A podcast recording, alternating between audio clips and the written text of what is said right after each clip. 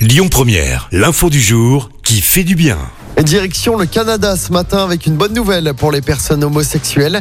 Après le Royaume-Uni, la France ou encore Israël, c'est au tour du Canada de lever une restriction majeure qui limite l'accès des hommes gays au don du sang.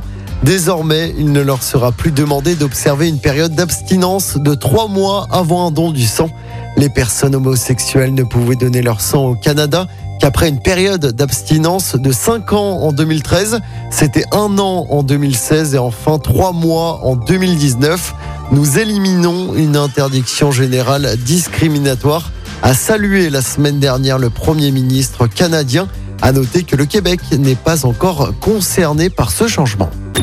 Écoutez votre radio Lyon Première en direct sur l'application Lyon Première, lyonpremière.fr et bien sûr à Lyon sur 90.2 FM et en DAB+.